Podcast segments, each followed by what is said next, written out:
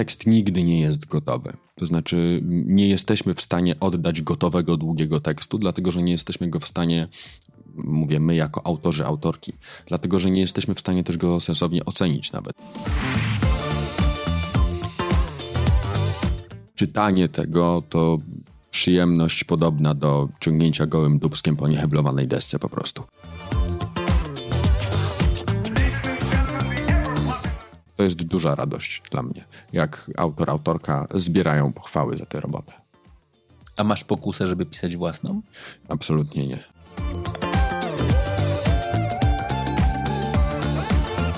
Dziękuję Ci bardzo, że słuchasz mojego podcastu. Bardzo Cię proszę o drobną przysługę oceń moją audycję. To ma wpływ na pozycjonowanie w rankingach. Twój głos ma dla mnie bardzo duże znaczenie. Zapraszam do wysłuchania kolejnego odcinka.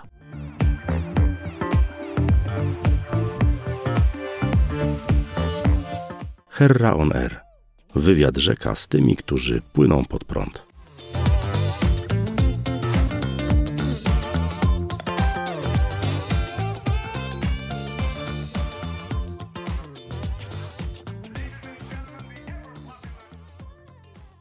Reoner, wywiad rzeka z tymi, którzy płyną pod prąd, czyli rozmowy o życiu na własnych zasadach. A dziś, dziś rozmowa z gościem, który jest, no, w pewnym sensie nazistą zasad. Znaczy w takim dobrym tego słowa znaczeniu pilnuje tego, aby było poprawnie, ale przede wszystkim poprawnie językowo, stylistycznie i formalnie. Oprócz tego, oprócz tego na przykład, no właśnie, jest jednym z tych, którzy umie w feminatywy. Maciej Makselon, dzień dobry. Dzień dobry, cześć. Kim ty jesteś? E, ja jestem polonistą z Knurowa. Jestem polonistą, zajmuję się książkami. E, poza tym uczę na uczelni i e, uczę ludzi o tym, co można robić językiem i z językiem. A skąd ci to wzięło?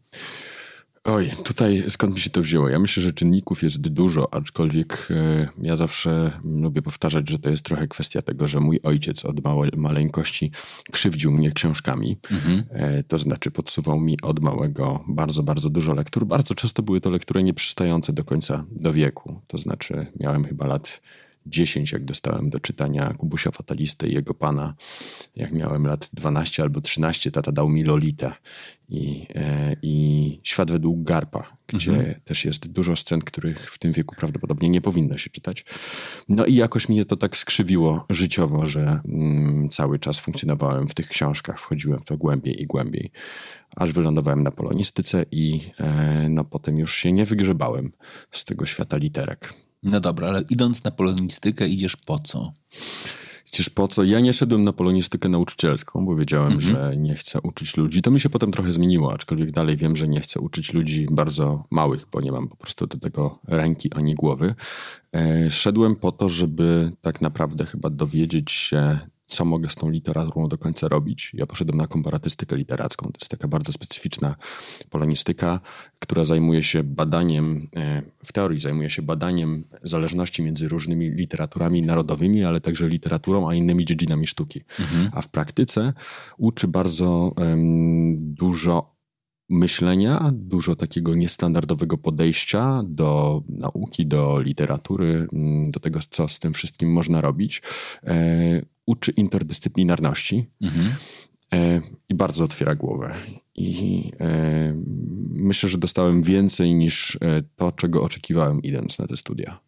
A dlaczego uważasz, że uczenie małych ludzi jest trudne lub niezgodne z tobą?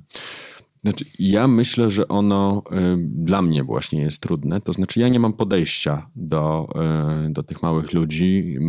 Nie potrafię się posługiwać językiem, który do nich trafia.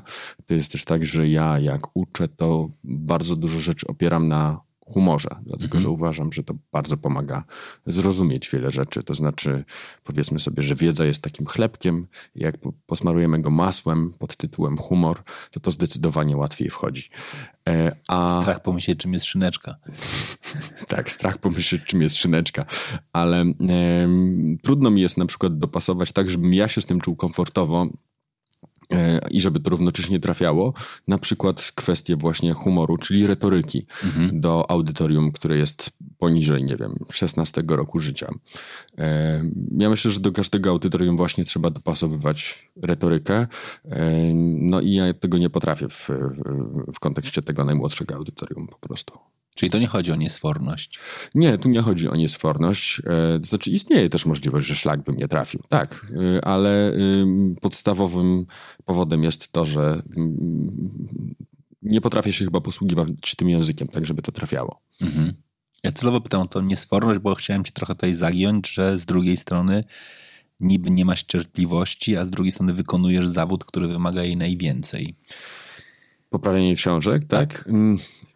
Ja bym się trochę zgodził, trochę nie zgodził, bo to jest tak, że um, myślę, że zdecydowanie więcej cierpliwości na przykład wymaga e, i uważności korekta tekstu.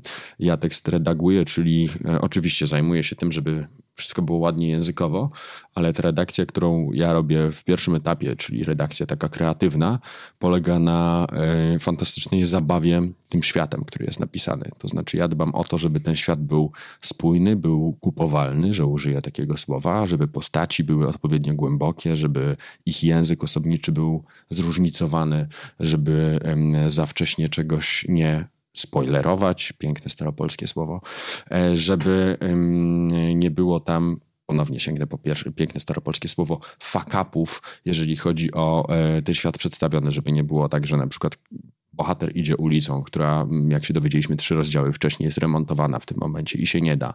E, żeby nie było tak, że w jednej scenie jest uczulony na szyneczkę, a w drugiej tę szyneczkę je. Żeby nie było tak, że jego wybory są nielogiczne. Mm, żeby była postać skonstruowana tak, na przykład, żeby dało się ją lubić. Bo wszystkie te rzeczy, które my mamy w e, literaturze, to jest realizacja pewnych schematów. Mhm. I ja dbam o to, żeby te schematy były dobrze realizowane.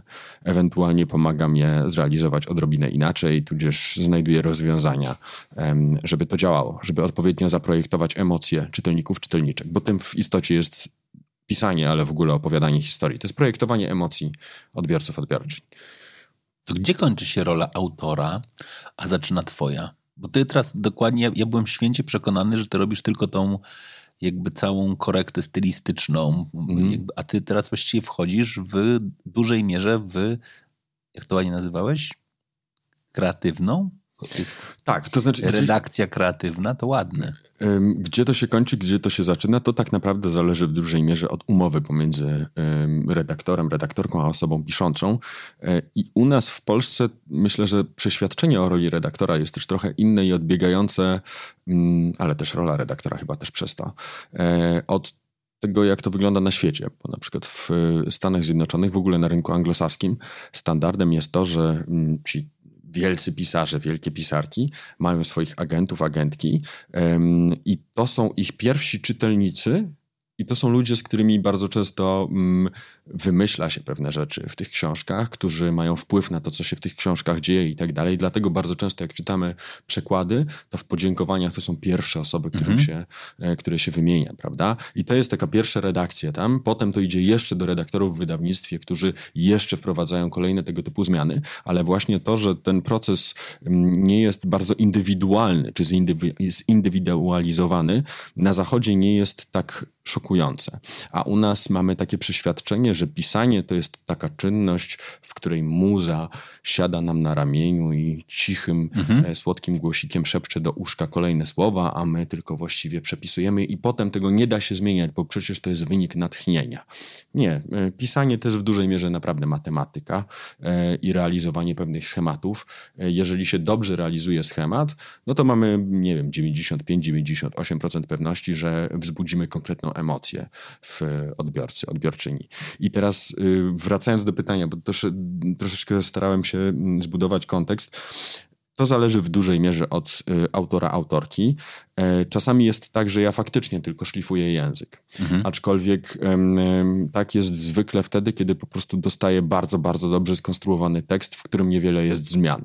Ale bardzo, bardzo dobrze to też nie jest tak, że mm, tych zmian, znaczy tych zmian zawsze jest zdecydowanie więcej niż się wydaje na zewnątrz bardzo, bardzo dobrze skonstruowany tekst, to mogę powiedzieć, jest na przykład taki Miałem kiedyś taką fantastyczną sytuację. Osoba autorska napisała świetną E, książkę, ale był tam jeden problem, mianowicie wszystkie postacie mówiły tym samym językiem. No i ja zwróciłem na to uwagę. Ta osoba doszła do wniosku, że ona nie jest w stanie tego zmienić, więc ja to zmieniałem na przykład. I to była moja jedyna ingerencja poza szlifowaniem językowym. E, ale, ale to mówiąc, jest że mówiły tym samym językiem, masz na myśli nie, że był to język polski, angielski lub e, dowolny inny, tylko, tylko że sposób, spo, sposób stylistyczny tak. jakby formułowania wypowiedzi był taki samy, czyli gdybyśmy czytali dialogi bez, bez powiedzenia, kto to powiedział, to byśmy nie rozróżnili. To byśmy nie, roz, nie rozróżnili dialogu. Tak, to jest tak, jakbyśmy w tej rozmowie korzystali z dokładnie tej samej składni, używali dokładnie tych samych e, słów, prawda, mieli ten sam zasób słownictwa. E, no, I tam wyglądało to bardzo, bardzo podobnie. Trzeba było to zróżnicować, prawda? E, no i to na przykład może być rola e, redaktora. Może być, e, i to jest taka rola, powiedzmy, nieduża, tak? Mhm. Tak samo jak sobie właśnie szlifujemy język. A ta rola duża, no to może być od na przykład tego, że dostaję, dostaję mm, powieść i y, mówię autorowi, że po pierwsze tutaj za wcześnie coś zdradza, po drugie trzeba zmienić zakończenie i na przykład y, kiedy nie ma pomysłu, siadamy razem i sobie wymyślamy to zakończenie wspólnie. Y, tudzież jest tak, że spada dynamika, a powiedzmy, że mamy do czynienia z thrillerem, spada dynamika mhm. akcji, więc ja mu na przykład proponuję rozwiązanie. Są takie różne rozwiązania, na przykład jeżeli mamy dwa plany czasowe, to można bardzo prosto zrobić to tak, że e, no, w momencie, w którym dynamika na jednym planie czasowym spada, e, podkręca się ją na drugim, prawda? I kiedy na drugim ona się podkręca, na, na pierwszym z kolei się ją wygasza, tak żeby były momenty uspokojenia i, i zagęszczenia tej akcji. No i na przykład autor też w takim momencie może e, poprosić, że, żebym ja to zrobił. I też tak się na przykład dzieje. No a te, te ingerencje mogą sięgać tak daleko, jak do mm, wspólnego wymyślania y, postaci, czy czy, czy rozwoju fabuły. Czasami jest tak, że siada się właśnie z autorem, autorką i się robi burzę mózgów i się szuka odpowiednich dróg, którymi te postaci będą podążały. Plus czasami jest to też rola taka powiedziałbym techniczna, to znaczy ja czasem nie mówię, że zawsze, ale zdarza mi się zmuszać osoby, z którymi współpracuję, do robienia planu. No i wtedy na przykład siadamy y, razem i rozbijamy całą fabułę na ścianie, rozkładamy ją. E, z tym, że ja wtedy jestem tylko takim pomocnikiem i trochę kapo, prawda? To znaczy pomagam to poukładać, co oni, one mają w głowie. To jest niesamowite, bo jak teraz słucham o tym, co ty robisz, to tak sobie przekładam to na role filmowe, to to jest taka różnica jak między scenarzystą a reżyserem. Znaczy ten, ten który tworzy pomysł i mhm. pisze scenariusz, a ten, który go później układa w całość, żeby wyszedł. I celowo o tym mówię, bo o reżyserach mówi się dużo. Nawet więcej niż często o scenarzystach. Mhm. A o redaktorach mówi się prawie w ogóle. To prawda. To znaczy, ja tutaj też, bo to jest bardzo dobra analogia, ja myślę, że jeszcze bliżej może jest rola producenta, producentki muzycznej. I myślę, że niedawno stosunkowo w Polsce zaczęło się mówić o mhm. roli producenta, producentki, no bo to też jest tak, że czasami osoba tworząca muzykę przychodzi mhm. z czymś i to jest zmieniane mniej lub bardziej przez y, osoby zajmujące się produkcją. Czasami jest tak, że to producent e, tworzy muzykę do tekstu albo w ogóle bez tekstu, prawda? I e, myślę, że ta rola jest właśnie dość podobna i też zależy w dużej mierze, znaczy opiera się tak naprawdę na tym, na co się umówią te dwie strony. I czasami to potrafią być naprawdę bardzo delikatne zmiany. Tu jest taka fantastyczna anegdota, to chyba była płyta Dark Side of the Moon i Alan Parsons ją robił. E, I było tak, że w momencie, kiedy Floydzi ją nagrali, byli bardzo niezadowoleni z tego materiału. Parsons powiedział, dajcie mi tam trzy tygodnie, miesiąc. E, usiadł na tym, nad tym. E, po tym czasie puścił Floydom płytę i byli absolutnie zachwyceni. Płyta trwała 23 sekundy dłużej. I było tak, że tutaj uciął dwa dźwięki, tam dodał uderzenie werbla, pozmieniał jakieś absolutne detale, no i to grało. I rola rolą redaktora jest to samo, to znaczy wyciągnąć 100% z tekstu. Tekst nigdy nie jest gotowy. To znaczy, nie jesteśmy w stanie oddać gotowego, długiego tekstu, dlatego że nie jesteśmy go w stanie mówię my jako autorzy, autorki, dlatego że nie jesteśmy w stanie też go sensownie ocenić nawet, ponieważ um, wszystko, co dzieje się w tekście, wcześniej się działo w naszej głowie. Mhm. I to jest, nie, potrzebne jest oko z zewnątrz, żeby to zobaczyć i żeby wyciągnąć pewne rzeczy nawet tak fantastyczni, tak świadomi twórcy, jak na przykład nie wiem, Jacek Denel. To jest człowiek, mhm. który nie tylko jest wspaniałym pisarzem, ale mm, jest wspaniałym teoretykiem literatury, jest zresztą polonistą z wykształcenia. E, ma niesamowity warsztat, e, niesamowitą świadomość materii, którą się posługuje. On też potrzebuje redaktora, redaktorki. Z takimi ludźmi w ogóle się najlepiej współpracuje. Najgorzej się paradoksalnie współpracuje z debiutantami, debiutantkami, którzy są przekonani właśnie o tym, że, że muza szeptała do ucha, bo tam jest problem z, ze zmianą czegokolwiek. W momencie, w którym pojawił się self-publishing, ty masz więcej pracy czy mniej? To jest tak, że mm, ja mam pracy w wydawnictwie mm, tyle samo, cały czas dużo. Dostaję dużo propozycji w tym momencie z tych takich tworów semi e, self-publishingowych, e, które uważam, że potrafią być ciekawe. Mm, self-publishing myślę, że mojego mm, ilości mojej pracy nie zmienił e, w sposób zdecydowany Chociaż może inaczej. Self-publishing tak naprawdę to, co zmienił, to zmienił stosunek ludzi do jakości tekstu. Mm -hmm. Dlatego, -hmm. że ta jakość jednak zdecydowanie spadła. Mm -hmm. e, u nas w Polsce utworzył się kościół self-publishingu taki trochę i on się utworzył na fenomenalnym sukcesie finansowego Ninja mhm. E, i to trzeba przyznać, że była bardzo dobrze zrobiona książka i no, faktycznie ona odniosła ogromny sukces, ale chyba to była jedyna książka, która odniosła taki sukces w self-pubie. E, a potem było tak, że... Nie no, ale jakby moim zdaniem za sukcesem tej książki przede wszystkim stoi potężna społeczność. Tak, tak znaczy oczywiście, że tak ciężko znaleźć gościa z, albo w tamtym czasie, bo dzisiaj pewnie już jest łatwiej znaleźć osoby z równie silną, w rozumieniu nie tylko liczebną, ale zaangażowaną społecznością. Mm -hmm. Wtedy to była pewnie taka najmocniejsza społeczność, która była gotowa zapłacić za produkt, który był produktem edukacyjnym, nie tylko cyfrowym. Zgadza się, i, ale to był też dobry, dobry produkt, prawda? Mhm. To nie było tak, że to była wydmuszka. Ale potem e, ten kościół self-publishingu narodził się, w mojej opinii, trochę na dysonansie, który pojawił się na rynku. Ponieważ z jednej strony mieliśmy tę zaangażowaną społeczność, która kupiła pierdyliard książek mhm. szafrańskiego, e, dobrych książek, bo to jest istotne, a z drugiej strony część dużych wydawnictw, a właściwie jedno bardzo duże krakowskie wydawnictwo, w którym swoją drogą pracowałem przez jakiś czas, dostrzegło potencjał w mhm. rynku internetowym. E, tylko, że zostało to zrobione tak, że mm, proponowano ludziom z internetu tworzenie produktów papierowych, a nie książek. E, I szacowne wydawnictwo, naprawdę marka, wydawało książki, które nie broniły się jako książki, e, które były produktami papierowymi mm, firmowanymi twarzą danego twórcy. Dochodziło do takich absurdów, że nie wiem, że tam 18-letni youtuber gamingowy wydawał swoją autobiografię, gdzie mogliśmy przeczytać takie mądrości, że nie warto mieć dziewczyny, bo on kiedyś miał i nie było fajnie, prawda?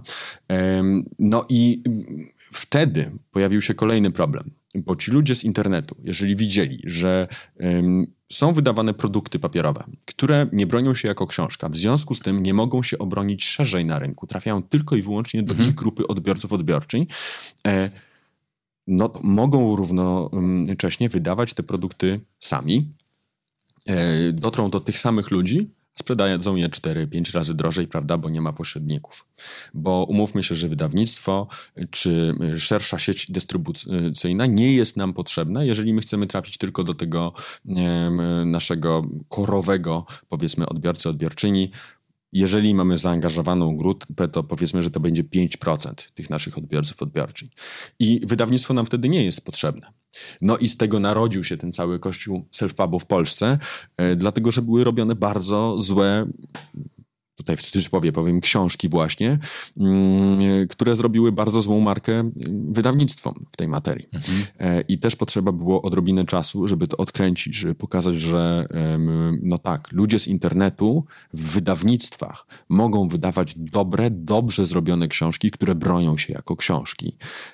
I to może mieć sens sens nie tylko zarobkowy, bo wiadomo, że zawsze wydając samemu się zarobi na takiej książce cztery razy więcej na przykład. No ale właśnie sens taki, żeby dotrzeć do szerszej e, społeczności. Może być tak, że sprzedamy tych książek pięć albo dziesięć razy więcej, prawda? Jeżeli właśnie mamy dobry, jeżeli to się broni jako książka, jeżeli mamy dobre kanały promocyjne, dystrybucję i tak dalej, i tak dalej. E, ale trzeba było odrobić to, co zostało um, no, troszeczkę zniszczone przez tę pierwszą falę książek wydawanych w sposób tradycyjny, które nie broniły się jako książki. E, I jeżeli chodzi już tutaj, zawijając trochę do tego pytania, to ja myślę, że w takim podstawowym rozumieniu może trochę ułatwiło to pracę, dlatego że oczekiwania wobec jakości książek trochę spadły. Z drugiej strony utrudniło tę pracę, dlatego że żeby pokazać że jednak da się robić te dobre rzeczy, no to naprawdę trzeba y, się nagłowić, żeby te produkty, bo to są jednak zawsze produkty, się bardzo broniły jako książki, żeby się nie dało y, temu czegokolwiek zarzucić. To znaczy, to utrudniło, też mówię w cudzysłowie, bo umówmy się, że no nie wiem, jak, jak robię książkę, to i tak zawsze staram się, żeby ona po prostu była najlepsza. Możliwie i bardzo nie lubię też robić y, wydmuszek jakichś takich. Wiesz, ja bardziej pytałem trochę też o to, bo jak jesteś po stronie wydawnictwa, to jesteś po prostu przy podpisaniu umowy w pakiecie. Mhm. Tak? Czy jako autor, jak idę do wydawnictwa i mówię, hej, będziemy pisali książkę, mhm. podpisuję tą nieszczęsną umowę, wydaję zaliczkę później nie, nie, nie, nie dotrzymuje tego terminu, czyli wszystko tak, jak powinno być. Wszystko tak, jak Pan Bóg, Pan Bóg zaplanował, tak. Ale to jednak, że ty jesteś gdzieś tam w cyklu produkcyjnym, tak? tak? Jak wpadam na pomysł, że wydam tę książkę sam, to to, czego potrzebuję, to na koniec dnia pliku, który wyślę do druku mhm. i mogę wpaść na pomysł pod tytułem nie potrzebuję redakcji. I właśnie moje pytanie najbardziej było o to, czy ty dzisiaj widzisz, że ludzie, którzy nie muszą, widzą wartość w redaktorze i tak go biorą? To zaczyna się dziać, ale przez długi czas tak nie było i mieliśmy całą masę um, główno e-booków, przepraszam, mhm. które były sprzedawane. E, to, to jest też śmieszne. Główne e-booki po 100 stron pod tytułem e, Moje ulubione knajpy w mieście X albo Jak podróżuję po świecie e, tanio. Jak dbam o swoją pewność siebie. 100 stron Kosztuje to 89 zł na przykład, czyli dwa razy więcej niż książka papierowa, gdzie największym kosztem jest druk i papier. Mhm. Nie wiadomo, na czym się to opiera. E, I miałem w, nie w rękach, a przed oczyma, dlatego że to jednak na ekranie, tego typu mm, e-booki. Jakość tego, e, no, faktycznie pod kątem mm, tekstowym była fatalna. E, czytanie tego to przyjemność podobna do ciągnięcia gołym dubskiem po nieheblowanej desce po prostu. E, w tym momencie coraz więcej ludzi faktycznie dostrzega wartość w zatrudnieniu redaktora, redaktorki, ale może wynika z tego, że faktycznie no, ludzie mocno krytykowali w internecie często te pozycje właśnie za problematyczny stosunek do języka polskiego, tak powiedzmy. Niedawno była nawet taka książka, nawet w druku, gdzie mm, autorka chyba, yy, powiedziałbym tak, zacytowała Morawieckiego, jak się plątał i, i mieszał Kochanowskiego z Mickiewiczem, prawda? E, zdrowie, prawda? Mhm. Ten tylko się dowie, prawda? Kto ci ceni, jako i tak dalej. I się motał. I właściwie w tej wersji poszedł yy, wiersz, gdzie yy, autorka chyba nie zdawała sobie sprawy, co tam jest, a nie było nikogo sensownego, kto by to sprawdził, bo też nawet jeżeli w tych produkcjach mm, domowych e, się zatrudniało kogoś, żeby to zrobił, to nie profesjonalnego redaktora, redaktorkę, tylko a jest koleżanka po polonistyce. To nie jest to samo. Prawda? Mhm. To, to nie są te same kompetencje. E, no i potem szły takie kwiatki. Teraz myślę, że na szczęście to się zaczyna zmieniać. Ja mogę z Tobą rozmawiać w ogóle o projekcie Empiku? E, chyba tak. Bo to jest ciekawe w ogóle, bo ja bym chciał trochę jakby do, do tego nawiązać, bo jeżeli dobrze rozumiem, to Emping Self-Publishing, jakkolwiek się ten projekt nie nazywa, to jest koncept pod tytułem połączymy tradycyjne wydawnictwo z self-publishingiem, czyli dalej wydajesz sam, ale my możemy dać ci zasięg, czy, czy jak to działa? Dalej wydajesz sam, ale my ci dajemy kanał dystrybucyjny, plus możemy ci pomóc w znalezieniu specjalistów, którzy pomogą ci z e, tą książką, czyli właśnie korektorów, korektorki, redaktorów, redaktorki, ludzi od składu i tak dalej.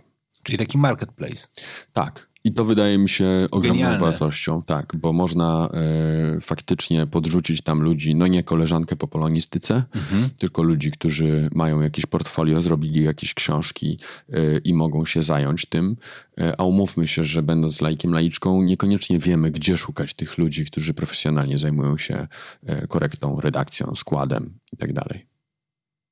A nawet jak wiemy, to i tak jest to, powiedziałbym, bardzo czasochłonne, trudne i też nie wiemy, czy mamy dostęp do optymalnych, do optymalnych ludzi. No. Tak. Na koniec dnia, oprócz tego, co ty powiedziałeś, że książka musi mieć tekst, składnie, wszystkie pozostałe rzeczy, to w wielu momentach jeszcze musi mieć na przykład ilustracje, które, które też budują i samemu szukanie ilustratora to jest dopiero przygoda życia. No.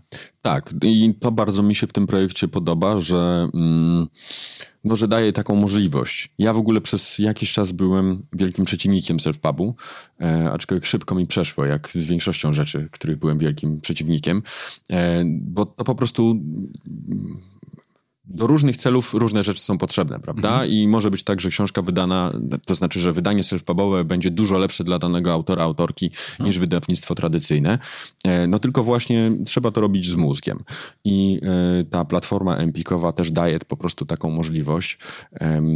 Fajne jest też to, że tam jest trochę materiałów edukacyjnych. Ja też tam wrzucam jakieś teksty swoje dotyczące pisania. Został wydany e-book przez, napisany przez Macieja Marcisza, który też się zna i na procesie wydawniczym, i na samym pisaniu, bo jest e, autorem dwóch książek i wielu fantastycznych opowiadań. E, Więc wydaje mi się to taką fajną inicjatywą, która może też pomóc ym, laikom, laiczkom, którzy chcą zaistnieć na tym rynku. Co, ja myślę sobie, że self-publishing ma jednakże jedną bardzo ważną przewagę, a mianowicie jak masz w sobie trochę więcej lęku związanego z tym, nie pójdę do wydawnictwa, bo, bo mnie krytycznie ocenią na samym początku, to możesz to po prostu zrobić. Ale z drugiej strony warto jest to zrobić jednakże ze wsparciem, po to, żeby to e, no kurczę, no żeby to było bezpieczne jednak. Ja to trochę, wiesz co, ja to trochę porównuję, tak teraz o tym mówisz, ja jednakże dużo pracuję dla motoryzacji. Kiedyś były takie czasy, kiedy samochody się naprawiało pod domem. To nie było dobre. To również nie było dobre chociażby ze względów ekologicznych. Później wyleczyliśmy się z tego i poszliśmy w kierunku takim, że wszystkie samochody były oddawane do mechaników, do serwisów, a dzisiaj na rynku z powrotem wracają garaże do wynajęcia, czy też serwisy do wynajęcia, gdzie możesz pojechać sobie do profesjonalnego serwisu, wstawić swój samochód na podnośnik i samo- samodzielnie go naprawiać, a jednocześnie na miejscu jest kilku mechaników zawsze, że jak już odkręcisz te wszystkie śrubki i nie będziesz umiał złożyć, to oni przyjdą i powiedzą, dobra, to, to teraz nam zapłać, my, ci- my ci tutaj pomożemy. I dla tych wszystkich, którzy chcą się poczuć, że są ekspertami od swojego samochodu i, i umieją go naprawić, mogą go zrobić, mogą go zrobić w miejscu, który zużyty olej jednak utylizuje, a nie wylewa do studzienki i tak dalej, czyli w miejscu bezpiecznym, a, a robisz to na swoich zasadach. I ja myślę, że taki ten projekt, o którym ty mówisz, jest dla mnie tak, tak, tego typu podejściem, tak? Znaczy To jest bardzo dobra analogia, tak? Nie? robisz to sam, ale pamiętaj, że masz wsparcie i robisz to poprawnie, tak? Mhm. Bezpiecznie i, i, i tak, jak się to powinno robić. Żeby na koniec dnia nie wyszedł gniot, który tak długo, jeżeli jest dokładnie gniotem, który przyta trzy osoby, nie ma problemu. Jak przyta trzy- 300 tysięcy, bo miałeś dobre zasięgi, to, to może ci bardziej zaszkodzić niż pomóc. Tak, i to jest też tak, że mm, tak jak mówiłeś o tym lęku przed krytyką, ona wydaje mi się, że ta krytyka tutaj może być uzasadniona. To znaczy, myślę, że w ogóle pisząc należy być na to otwartym, bo jeżeli znaczy, mamy takie przykłady, że ktoś wyda książkę, ona ma tylko złe recenzje i prawda, wszyscy nie zrozumieli. Ja fantastycznie napisałem, ale wszyscy nie zrozumieli. No to znaczy, że nie napisałeś fantastycznie, to znaczy, jeżeli jesteś jedyną osobą, która dobrze zrozumiała, to znaczy, że nie przekazałeś tego dobrze, bo tekst wychodzi spod twoich rąk, ty już nie masz nad nim władzy, on musi się bronić sam. No i czasami jest tak, że osoby piszące, jak osoby w każdej branży pewnie, nie mają umiejętności przyjęcia tej krytyki. Ale jeżeli jest tak, że okej, okay, nie zgadzasz się na zmiany w fabule i to wychodzi tak, jak wychodzi, no to żeby przynajmniej to było zrobione dobrze, żeby nie y, straszyło 15 literówek na stronie, y, żeby te zdania nie były anakulutami zupełnymi, tylko jakoś była stylistyka zachowana i tak dalej. I myślę, że, że ten Empik Self-Pub, czyli ten warsztat taki, jak mhm. powiedziałeś, tę możliwość daje. Okej. Okay to praca z tobą jest pracą na gotowym tekście? Czy można pracować tak, że oddaję ci pierwsze dwa rozdziały, ty je czytasz, mówisz, dobra, Hera, zdania nie są poprawne. Jeżeli mam się męczyć później i poprawiać kolejne 18, to wolę do ciebie zadzwonić i ci przez x czasu wytłumaczyć, mm -hmm. jak masz budować wypowiedzi, po to, żebyś się nauczył i żeby dalej było lepiej. Praca ze mną jest bardzo różnorodna, to znaczy może być na gotowym tekście. E, ja wolę pracować od samego początku, czasami od początku koncepcji. To znaczy być, może być tak, że przed pierwszym rozdziałem, jeżeli ja wiem, że dana osoba potrafi pisać, to siadamy i rozmawiamy, o czym ma być dokładnie ta książka, przegadujemy to i, e, i ta osoba zaczyna pisać. Czasami jest tak, że ja z ramienia wydawnictwa mhm. zgłaszam się do osób, które widzę, że mają potencjał, jeżeli chodzi o pisanie i mają coś do powiedzenia w danej dziedzinie, no i rozmawiam z nimi o tym, żeby napisały właśnie książkę na, na dany temat. E, I wtedy jestem od samego początku w procesie, od początku, od etapu planowania, rozpisywania tego planu na coraz mniejsze części i tak dalej. Więc to jest bardzo zindywidualizowane w tym przypadku. Też staram się dopasowywać do osoby, z którą współpracuję, bo niektórzy nie lubią, jak się im grzebie, na przykład w tekście przed skończeniem. Mam taką jedną wspaniałą, absolutnie autorkę, e, autorkę literatury pięknej, która po prostu oddaje tekst gotowy, która sama 15 razy przepisała. E, no i e, wtedy dopiero zaczynam siadać. Równocześnie jest tak świadoma materii, że naprawdę na dużo pozwala w tym tekście Y, można tam wiele zmienić. Oczywiście, jeżeli ona widzi sens tych zmian. Dlatego ja też każdą zmianę staram się argumentować, prawda? Bo to też rolą redaktora nie jest to, żeby zmieniać, bo tak mi się bardziej podoba. Jeżeli redaktor coś zmienia, bo tak mi się bardziej podoba, bo tak mi lepiej brzmi, to jest dupa nie redaktor. To znaczy, yy, naszą rolą jest to, żeby poprawić tekst i mamy, powinniśmy mieć odpowiednie zaplecze merytoryczne, żeby potrafić wytłumaczyć każdą zmianę. To znaczy, jeżeli ja zmieniam kolejność tych wyrazów, to nie dlatego, że tak mi bardziej się podoba, tylko dlatego, że na przykład tam będzie określony rytm i do tej pory w tej sekcji tekstu na przykład zdania trzymały rytm 3 czwarte, a tutaj jest tak, że przechodzimy do e, momentu, w której powinniśmy zaskoczyć czytelnika, czytelniczkę, wybić ich z rytmu, więc niech to będzie nierówne 3 czwarte, albo niech rytm będzie na 5 czwartych i w ten sposób wbijemy, prawda? I oprócz tego, że będą coś czytać, to będą podświadomie coś czuć. I ja jakby muszę to wiedzieć, albo muszę wiedzieć, jakie, jakie słowa zamienić, żeby powstały mi określone zbitki spółgłoskowe, które dadzą e, konkretne mm, wrażenia fonetyczne, prawda, żeby te drzwi zazgrzytały przy otwieraniu, na przykład, a nie tylko, żebyśmy usłyszeli, e, żebyśmy przeczytali, że są otwierane. Więc jeżeli się dobrze uargumentuje, no to na przykład ta, ta pisarka, o której wspominałem, no, jest na tyle świadoma, że pozwala na dużo, mimo tego, że oddaje teoretycznie gotowy tekst.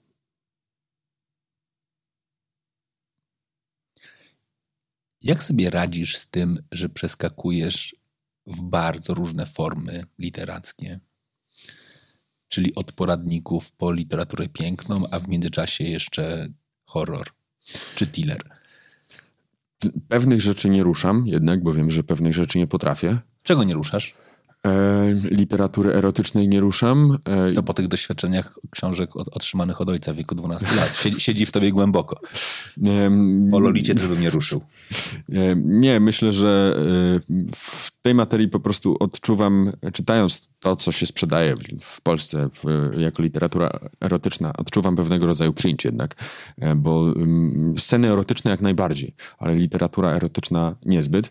Um, horrorów czy fantastyki nie ruszam, dlatego że się na tym niezbyt dobrze znam, literatury young adult również, e, no ale tak, robię reportaże, robię poradniki, robię literaturę środka, piękną, e, jakieś thrillery. I ja bardzo lubię to, że mogę sobie poskakać po tych rzeczach. Bardzo lubię też przeskakiwać pomiędzy e, stylami autorów i autorek, e, bo to jest też tak, że no właśnie, redaktor, redaktorka nie mogą przepisywać kogoś na swoją modłę. Naszą rolą jest dokładnie wejść w język tej osoby i jeżeli coś nawet dopisujemy, zdarza się, że dopisuje się parę zdań, albo przepisujemy jakieś zdanie, no to nie po naszemu Trzeba to zrobić przy pomocy składni, e, języka, e, rytmu tej osoby e, bo to jest, znaczy to musi być spójne, prawda? Więc takie wchodzenie w czyjąś skórę i naśladownictwo tutaj jest fantastyczne. Ja to, ja to bardzo lubię, to są bardzo fajne ćwiczenia. A jak sobie radzisz z terminowością?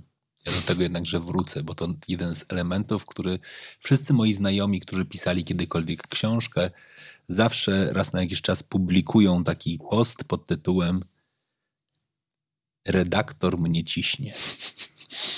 No, powiem tak, mam chyba Współpracuję z kilkudziesięcioma autorami i autorkami.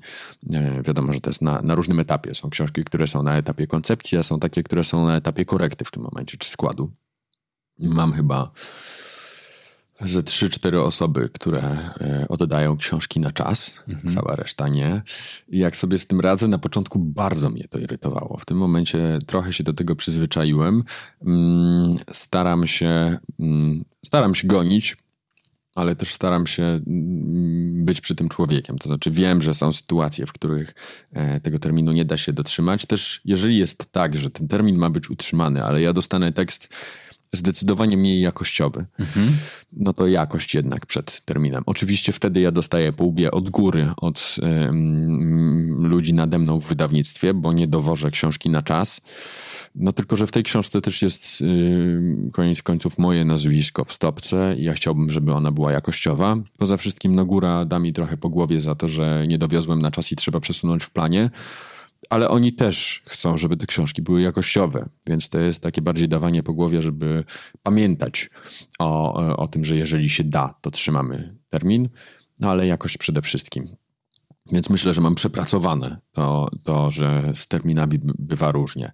W tym literackim świadku mało kto naprawdę dotrzymuje terminu.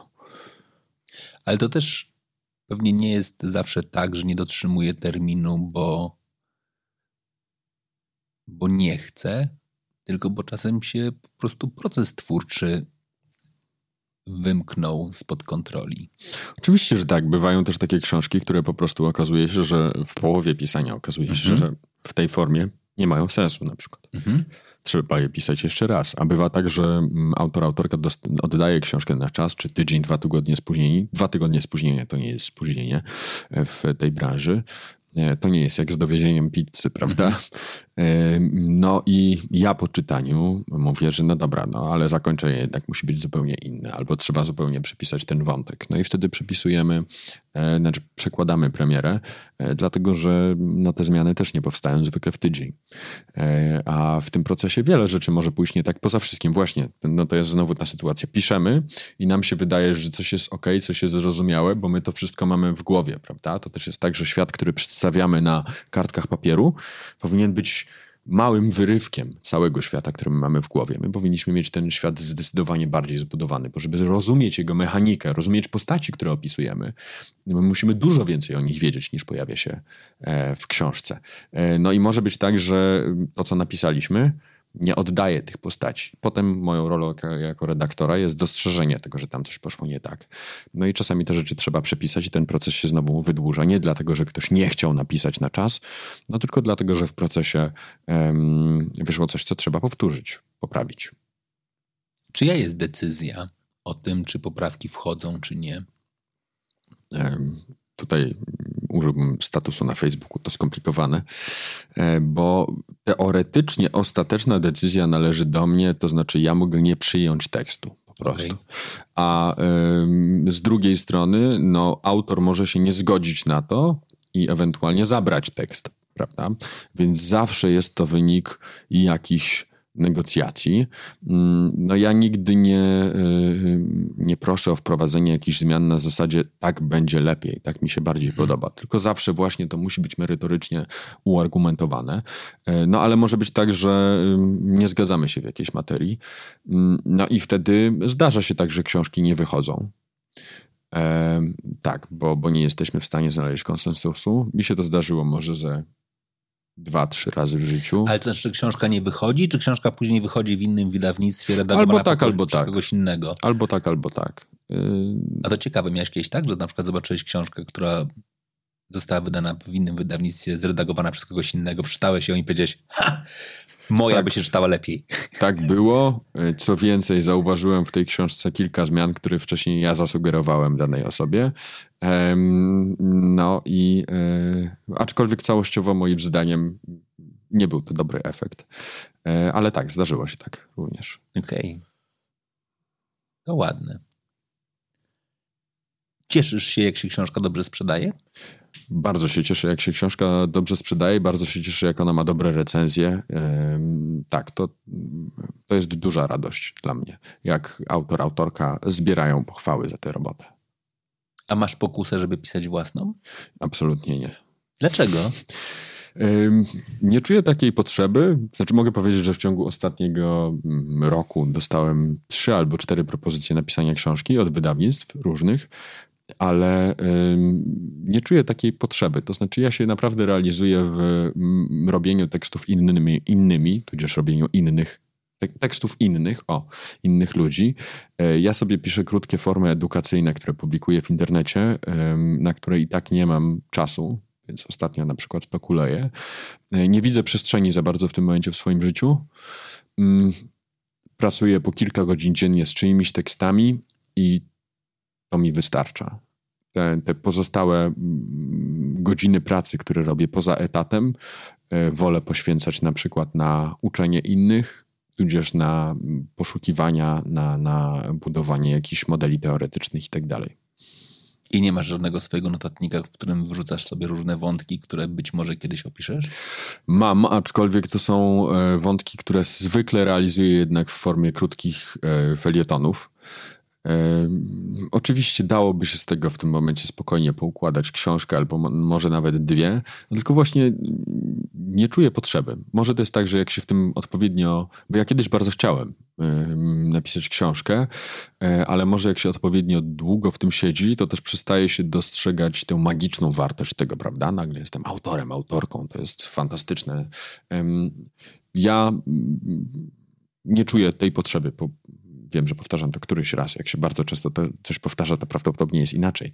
Ale e, nie wydaje mi się, by tak było w tym przypadku. Poza wszystkim, wydaje mi się, że taka niespełniona ambicja pisarska może bardzo przeszkadzać w pracy redakcyjnej. Mhm. To znaczy, znam co najmniej parę osób, które parają, tudzież parały się redagowaniem e, i bardzo często e, robiły teksty na zasadzie ja to potrafię zrobić, lepiej pokażę ci jak. I przepisywały czyjeś książki, często kastrując je, e, bo doszły do wniosku, że mój język jest lepszy i tak dalej. No nie, to tak nie powinno wyglądać. Owszem, znam również jest fantastyczny redaktor Paweł Gorzyński, który jest y, wspaniałym redaktorem, a pisze też swoje książki, więc to nie zawsze musi przeszkadzać, ale próbuję pomyśleć w tym momencie o innym takim przykładzie. I do głowy mi przychodzi tylko Paweł, jako osoba, która jest w stanie połączyć dobre redagowanie z dobrym pisaniem. Ale rozumiem, że to też może być po sobie, tak? Znaczy jestem w stanie sobie wyobrazić, że dobry autor po pewnym czasie zostaje po prostu redaktorem. Albo dobry redaktor po pewnym czasie zostaje autorem, ale to jest po prostu zmiana w życiu. Bo staram się Może tak trochę z perspektywy sportu, bo faktycznie jest bardzo mało na przykład zawodników, którzy jednocześnie są trenerami. Jest kilka przykładów, ale no to są wyjątkowe osoby. I po prostu że no, ciężko być twórcą i tworzywem. Znaczy, że w pewnym momencie musisz za, zawiesić jedną karierę po to, żeby wejść w drugiej i co ważne, to, to ci pomaga być w tej drugiej, czyli w sporcie najczęściej trenerskiej, musisz być wcześniej spełniony zawodniczo. Mhm. Znaczy wszystkich trenerów, których znam, którzy Chociaż Jurgen Klopp na przykład nie jest, prawda? On nie był spełniony nigdy zawodniczo. On tam się obijał chyba w Mainz. Yy, co, pytanie spełniony zawodniczo nie oznacza, czy miałeś sukces trochę, okay. tylko czy, czy, czy, nie masz w sobie takiej zadry pod tytułem, wiesz, mógłbym być wielki, okay. ale coś poszło mm -hmm. nie mhm. tak. Mm -hmm. Czy, okay. czy, czy, masz sobie powiedzieć, okej, okay, byłem na średnim poziomie, ale to było wszystko, na co było mnie stać i jestem z tym absolutnie pogodzony. Tak, to, ja tak, mam, masz rację. to mam na myśli mówiąc spełniony. W takim sensie nie, czy świat ci powiedział, że byłeś ok, tylko czy ty ze sobą jesteś ok. I tyle właściwie. To, to, właśnie tylko jako wątek chciałem to wrzucić, czy, czy, czy można się spodziewać na przykład napisanej kiedyś przez ciebie historii w rozumieniu z pamiętnika redaktora, jak to wygląda od, od kuchni?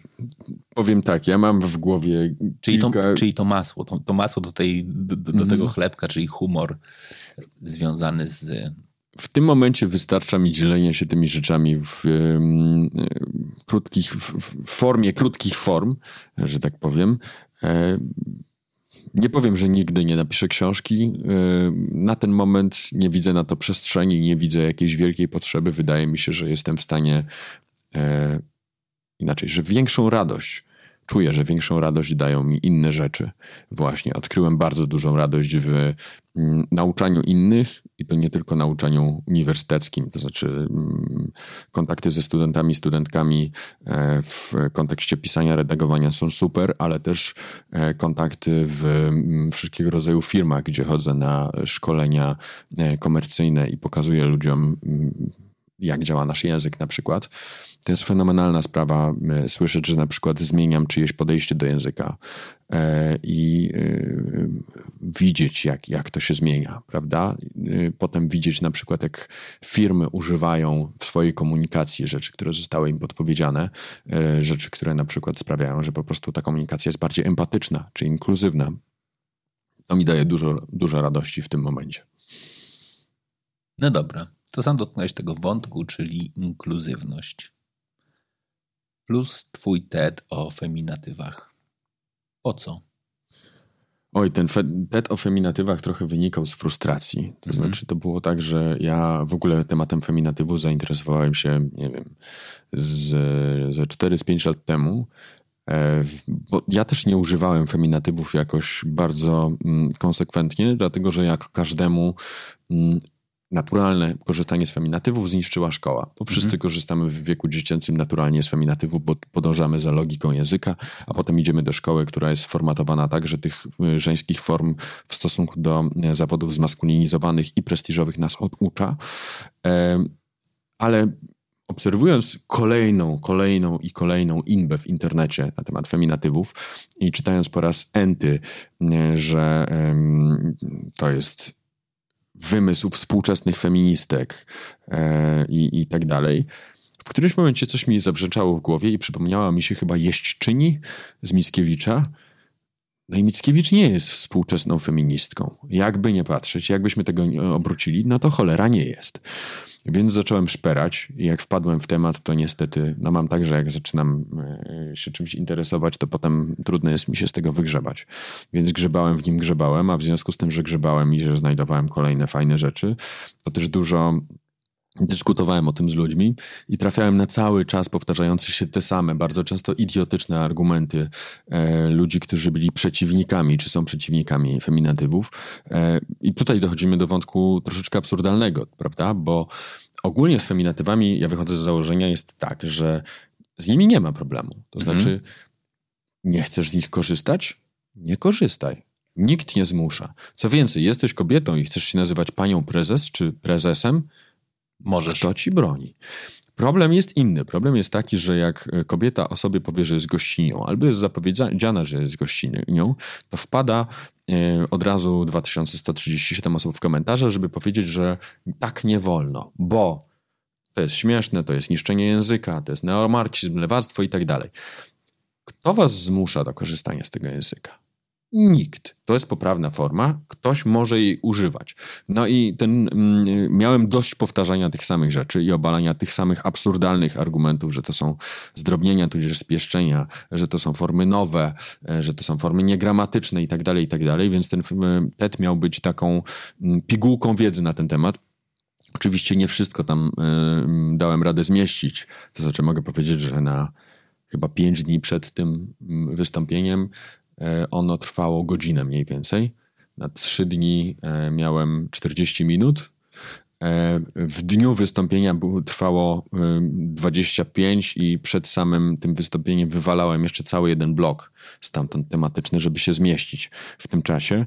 E, no ale to miała być właśnie taka pigułka wiedzy. E, trochę poszło to nie tak, jak zakładałem, bo okazało się, że wyrzuciłem to z siebie już zmęczony tematem, a potem przez dobre 3-4 miesiące cały czas musiałem mówić o feminatywach, bo temat się zrobił jeszcze bardziej gorący niż kiedykolwiek wcześniej był. Ale myślę, że to zaczyna przycichać. Na szczęście. Dla ciebie to dobrze czy źle? Dobrze, to znaczy ja bym chciał, przede wszystkim dla języka byłoby dobrze, gdyby ten język przycichł, to znaczy, żeby to się stało normalne, żeby to nie był problem. Ponownie, jak ktoś nie chce korzystać z feminatywów, niech po prostu tego nie robi. Nikt nie będzie do tego zmuszał. Um, szanujmy wolę innych ludzi, nie narzucajmy niczego i tyle. Fajnie by było, gdyby ten temat zniknął, a dla mnie to jest dobrze, dlatego że mm, ja lubię mówić o feminatywach, to znaczy uczyć ludzi o tym, mm, skąd one są, jak w języku się pojawiły, jak to wygląda od strony gramatycznej. Oczywiście to jest zdecydowanie bardziej skomplikowana kwestia niż może mhm. się wydawać po TEDzie, no ale umówmy się, to jest forma, gdzie się ma maksymalnie 20 minut. Aczkolwiek zdecydowanie chętniej w tym momencie mówię o zupełnie innych rzeczach językowych, e, czy o właśnie mm, projektowaniu emocji czytelniczych przy pomocy tekstu, czy o kwestii poprawności językowej, inkluzywności w szerszym znaczeniu. No, tymi feminatywami ja uważam, że naprawdę jesteśmy w takim momencie, że to nie powinno stanowić tematu. No dobra. To bym chciał wrócić do rytmu. Mhm. Czym jest rytm w tekście? Rytm w tekście jest dokładnie tym samym, czym jest rytm w muzyce. To znaczy, ja też na przykład czytając tekst, robię sobie e, czasami, liczę sobie mhm. po prostu na 3, na 4 i tak dalej. E, rytm w tekście może nam bardzo dużo dawać, to znaczy może nam e, ustawiać czytanie. On może sprawiać jeżeli są odpowiednio skonstruowane zdania, że będziemy mieli poczucie, że coś się dzieje bardzo wolno, albo możemy zwiększać tę dynamikę i tak dalej. Pokazując to na bardzo. Ok, bo teraz przechodzę właściwie od rytmu do samego. do samej kwestii czasu, w, w, no ale to jest powiązane. Mamy nawet w kontekście słów, prawda? Czasami słowa wymuszają na nas e, odpowiedni czas mówienia. Krótko mówimy krócej niż długo, prawda? Mimo tego, że to jest ta sama liczba liter. Mhm. I mamy nawet w środku tę samą głoskę, mamy U, ale krótko, a długo. Mhm. Nie powiem długo, krótko, to nam w ogóle nie brzmi, prawda? No i to, to są rzeczy, którymi można się bawić. W rytmie też można po prostu ustawiać tak, żeby mm, zdania o określonej liczbie sylab na przykład nam ustawiały ten, ten rytm. Słowa o określonej liczbie sylab. Okej. Okay. Ale co jest tym taktowaniem? Jak w tym momencie do ciebie na przykład mówię, mhm. to mówiąc tym samym e, tempem, jestem w stanie sobie liczyć staram się w tym momencie układać zdania tak, żeby one były na 4 czwarte. E, widziałeś, jak liczyłem? Mhm. Tutaj musiałem w tym ostatnim zdaniu, e, zrobiłem dwa razy, mhm. no bo to, były, to było zdanie wielokrotnie złożone i tam po przecinku szło. E, I one miały mniej więcej te, taką samą liczbę sylab, prawda? I dzięki temu szliśmy w tym samym tempie. Okej, okay, czyli jeśli bym pisał tekst i on by miał zdania o podobnej liczbie sylab, to byśmy byli w jednym rytmie i nagle bym wprowadził dłuższe, to bym kogoś wybił. Jeżeli one by były, one by były w dłuższych, ale na przykład... Ale niewielokrotnie złożonych, tylko o, o to mi chodzi. Mhm, tak, to znaczy jeżeli na przykład to by było tak, że mamy zdania, które się składają, nie wiem, z ym, 14 mhm. y, y, sylab, albo łatwiej będzie 16, powiedzmy, mm. i potem następne się będzie, będą składać z 15 albo 17, to tak, ten rytm nam się będzie odrobinę y, gubił. Jeżeli jest tak, że mamy z 16, a w następnym zdaniu mamy 8 mm -hmm. albo 4, to będzie dalej, może być ok, prawda? Bo mamy mhm. wielokrotność tego samego. Ale to też nie jest tak, że ten rytm zawsze jest najważniejszy, zawsze trzeba się trzymać e, jednego metru. Czasami jest tak, że to może być płynne. Wszystko zależy od tego, co chcemy osiągnąć, bo w ogóle jest tak, że po pierwsze, każdą rzecz w literaturze da się osiągnąć na co najmniej kilka sposobów, Po drugie, konkretne sposoby mogą mm, pozwalać nam na osiągnięcie różnych rzeczy i nie jest tak, że te rzeczy są um, lepsze lub gorsze. To musi być dopasowane do e, typu literatury, do odbiorców, odbiorczyń i tak dalej. Może być tak, że na przykład oddzielenie czytelnika, czytelniczki od świata przedstawionego większą liczbą warstw będzie um, lepsze niż posadzenie go lub jej w pierwszym rzędzie prawda, e, przed akcją. Nie wiem, czy to jest... Czym są warstwy? Okej, okay, to jest taka moja robocza teoria, e, że w, pomiędzy światem przedstawionym a czytelnikiem, czytelniczką są warstwy, które oddzielają nas od, od tego świata. No i oczywiście pierwszą warstwą jest to, że no to jest świat przedstawiony, nie, nie przeżywamy tego i tej warstwy nie jesteśmy w stanie zdjąć. Ale na przykład, jak weźmiemy sobie, wymyślimy na przykład taki, taką sytuację, że chcemy pokazać niewspierającego ojca, ojca podcinającego skrzydła na mhm. przykład. No to możemy zrobić tak, że mm, narrator, który jest równocześnie bohaterem książki, czyli mamy narratora pierwszoosobowego, będzie nam opowiadał o tym, jak to całe życie był niewspierany, jakie to w nim wzbudzało emocje, jaki to ma wpływ na jego życie i tak dalej, i tak dalej. Tylko, że tutaj po pierwsze mamy narrację tej jednej konkretnej osoby, w związku z czym nie do końca możemy mm, może mu zaufać, prawda? To mhm. jest tak, że to jest bardzo subiektywne. Oczywiście, ponownie, to nie musi być złe, bo tego da się użyć. Mamy mnóstwo sytuacji w y, dziełach kultury, gdzie jesteśmy robieni w konia w ten sposób przykład pierwszy z, z głowy Fight Club, prawda? Cały mhm. czas ufamy bohaterowi, na końcu się okazuje, że no nie do końca jest tak, jak nam opowiadał. I to nie wynika z tego, że on chciał nas okłamać, tylko tam się działy jakieś rzeczy w głowie, prawda? Po drugie, on nam opowiada o swoich emocjach, które wynikają, a właściwie o rzeczach, które wyniknęły w jego życiu z emocji, które wynikały z jego interpretacji zdarzeń, których myśmy nie widzieli. Tu mamy cztery różne warstwy. Możemy się pozbyć na przykład tego wnioskowania jego z emocji, możemy się pozbyć opisu jego emocji, oczywiście, jeżeli na przykład już zabraliśmy władzę temu pierwszoosobowemu narratorowi, zrobiliśmy trzecioosobowego narratora obiektywnego. Możemy um, pozbyć się tych interpretacji mhm. wydarzeń mhm. i przedstawić nam same wydarzenia. Prawda? I wtedy sadzamy w. Um, pozbyliśmy się w tym momencie, jeżeli dobrze liczę, pięciu albo sześciu warstw, i z sytuacji, w której czytaliśmy właśnie o. Um, korelacji przedstawianej nam między życiem obecnym a emocjami, które wynikały z interpretacji zdarzeń, których nie widzieliśmy, dochodzimy do sytuacji, w której obserwujemy konkretne zdarzenia i sami jesteśmy sobie w stanie zbudować postać tego ojca. Czyli na przykład mamy sytuację, że mm, główny bohater wraca do domu, jest niesamowicie podniecony, e, wbiega niemal po schodach, zatrzymuje się przed drzwiami, które chce otworzyć, sięga do kieszeni, szuka klucza, ale jest tak zdenerwowany, że nie może go znaleźć. Wreszcie wyciąga go i drżącymi dłońmi e, stara się trafić do dziurki, ale też ma, ma z tym problem, bo jest zbyt podekscytowany. W końcu trafia, przekręca klucz, naciska klamkę, popycha drzwi, wchodzi, stawia krok za krokiem, próbując się uspokoić, żeby nie pokazać ojcu, tej swojej ekscytacji. Więc z każdym krokiem, krokiem bierze głęboki wdech, wydech, wdech, wydech. W końcu dochodzi do pokoju, spogląda na ojca czytającego gazetę i mówi spokojnym w jego rozumieniu tonem 98%. Rozumiesz? Zdałem maturę na 98%. A ojciec nie podnosi wzroku z nad gazety i mówi dlaczego nigdy nie możesz zrobić niczego na 100%? I my wtedy widzimy tę sytuację i co więcej, sami jesteśmy w stanie zinterpretować tego ojca. Nikt nam nie mówi, że on jest niewspierający. My to widzimy, prawda?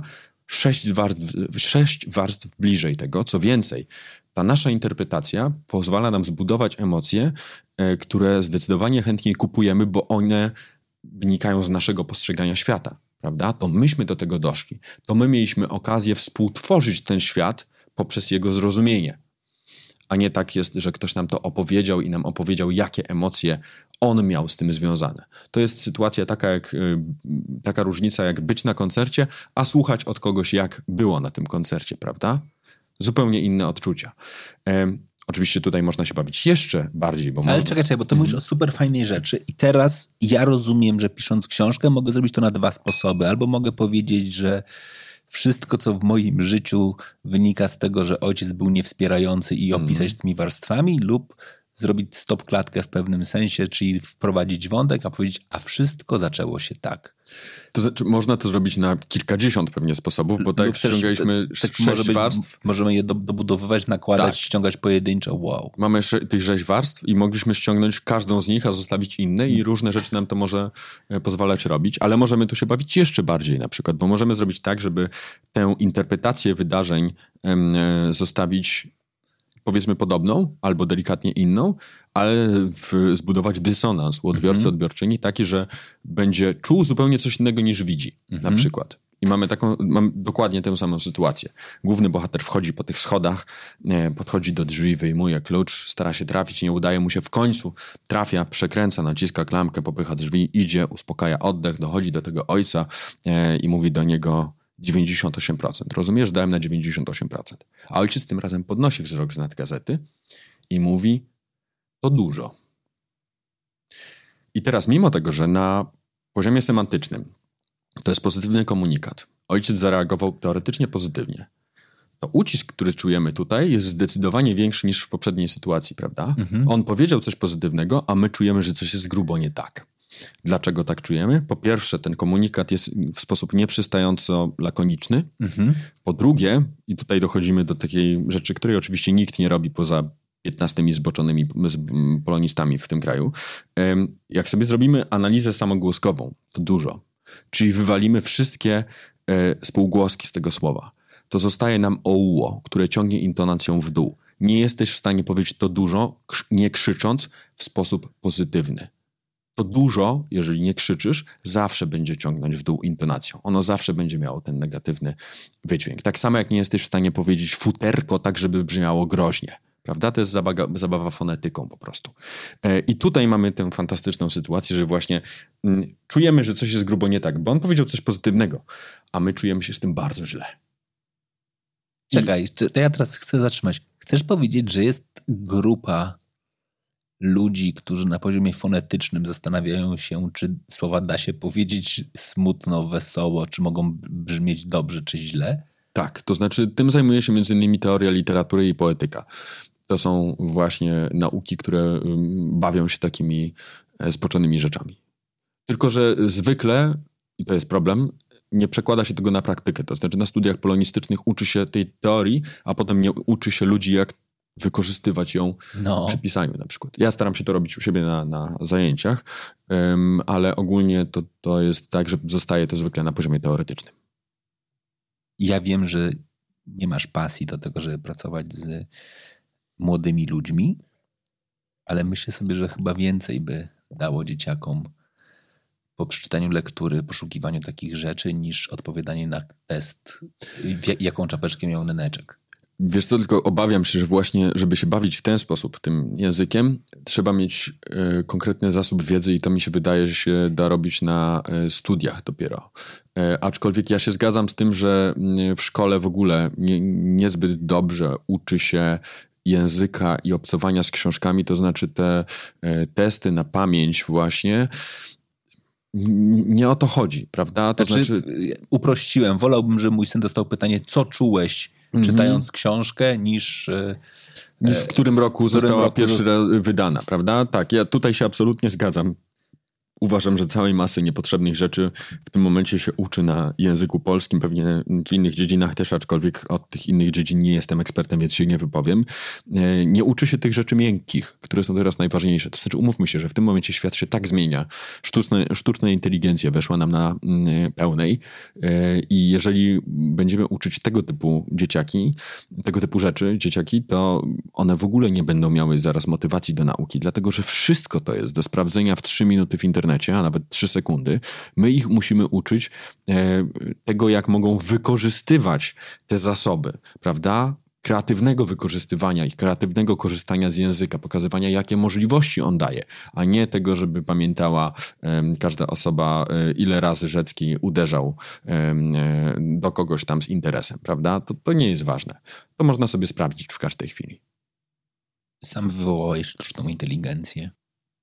Jedno jest pewne, ona spowoduje, że powstanie więcej form. Mhm. Kropka. I teraz, czy Twoim zdaniem ona sprawi, że ty, niekoniecznie ty personalnie, ale redaktorzy będą mieli więcej pracy? Czyli, że wszystkie teksty wygenerowane przez chat GPT jednakże będą trafiały do obróbki, czy w drugą stronę autorzy będą szukali jakby w zasobach sztucznej inteligencji redakcji? Mnie bardzo trudno jest odpowiedzieć na to pytanie, bo to jest tak, że z jednej strony myślę, że na takim podstawowym poziomie językowym sztuczna inteligencja jest w stanie ogarnąć tekst w tym momencie, poprawić go stylistycznie. Czy ona jest w stanie bardzo dobrze zachować właśnie styl autora, autorki? W tym momencie jeszcze chyba nie. To znaczy, jak próbowałem generować teksty przez chat GPT, tak że daje kilkadziesiąt czy tam kilkanaście tekstów do analizy i wygeneruje mi w tym samym stylu tekst na y, taki a taki temat, no to było to takie łopatologiczne kopywanie jeden do jednego rozwiązań.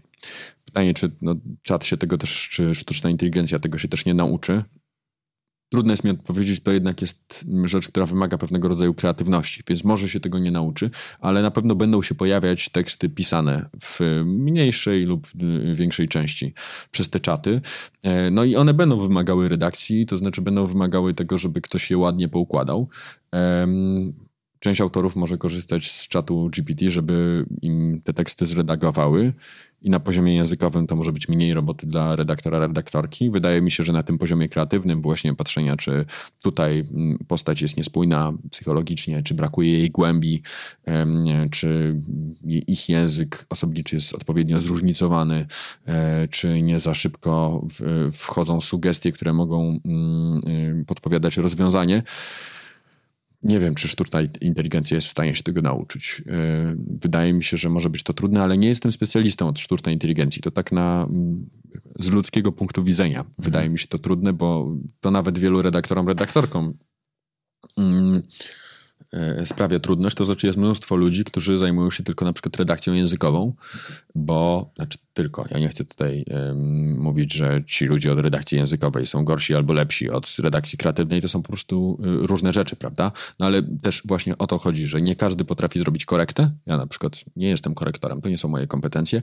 Nie każdy potrafi się bawić storytellingiem i właśnie e, e, rozpisywać E, linie fabularne, sprawdzać, czy tam się wszystko zgadza i tak dalej, i tak dalej. Nie wiem, czy sztuczna inteligencja będzie w stanie to robić. Wiem, że sztuczna inteligencja już teraz jest zatrudniana do robienia przynajmniej częściowych korekt, aczkolwiek te korekty są jednak zdecydowanie niższej jakości niż korekty przeprowadzane przez ludzi.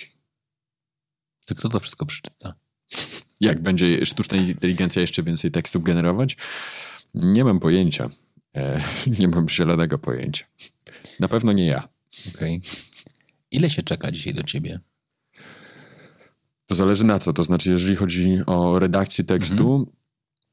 To prawdopodobnie bardzo długo, bo przestałem, e, to znaczy w wydawnictwie, wydawnictwo musi przyjąć jakąś książkę, a to nie jest tak, że wydawnictwo, w którym pracuję, przyjmuje wszystko, bo to jest bardzo duże, bardzo szacowne wydawnictwo e, o długiej e, i pięknej tradycji, więc nie jest łatwo w nim wydać książkę. Jeżeli chodzi o jakieś konsultacje indywidualne, to mówiąc wprost, nie do końca mam na nie w tym momencie czas i trzeba mnie tutaj przekonać prawdopodobnie wysoką gratyfikacją po prostu, bo zdecydowanie bardziej opłaca mi się robić na przykład szkolenia. Mhm. Więc tak, robię, robię ich więcej. Jeżeli chodzi o szkolenia, no to zwykle trzeba poczekać powiedziałbym 2-3 miesiące, ale to też nie jest prawda, bo chyba do grudnia jestem zagospodarowany w tym momencie. Um, tak, więc chyba odrobinę więcej w tym momencie niż 2-3 miesiące. To jest dobre miejsce, żeby postawić kropkę. Dziękuję Ci bardzo. I ja bardzo dziękuję za rozmowę. I nie mów mi, że zakończenie mogłoby być inne, bo już go nie będziemy poprawiali i nie będziemy tutaj dodawali jakiejś historii. No myślę, że taki element właśnie pomyślenia sobie o tym, ile się do ciebie czeka, jest dobrym miejscem na to, żeby postawić kropkę. Dzięki. Dziękuję Ci bardzo. Dziękuję wszystkim za to, że pokazałeś mi coś, co mnie naprawdę bardzo mocno rozwinęło. I to jest dla mnie zawsze największa wartość takich rozmów czyli gdzie jest ten świat pomiędzy redakcją a redakcją kreatywną. I to jest w ogóle coś, co jest dla mnie turbo odkryciem, że tak można. E, ale również na poziomie no, takiego zrozumienia, że nie wszystkiego musisz się nauczyć. Czyli nie musisz spędzić dzisiaj 174 lat, czytając wszystkie podręczniki, jak napisać dobrą książkę, czy czasami możesz po prostu napisać dobry tekst i nawet jak tam coś się nie będzie składało, to znaleźć takiego człowieka jak ty i, i on go wyciągnie lub powie, że zgniot i zapomnij o tym, co też jest ok. Kropka. A wam dziękuję, że tutaj byliście.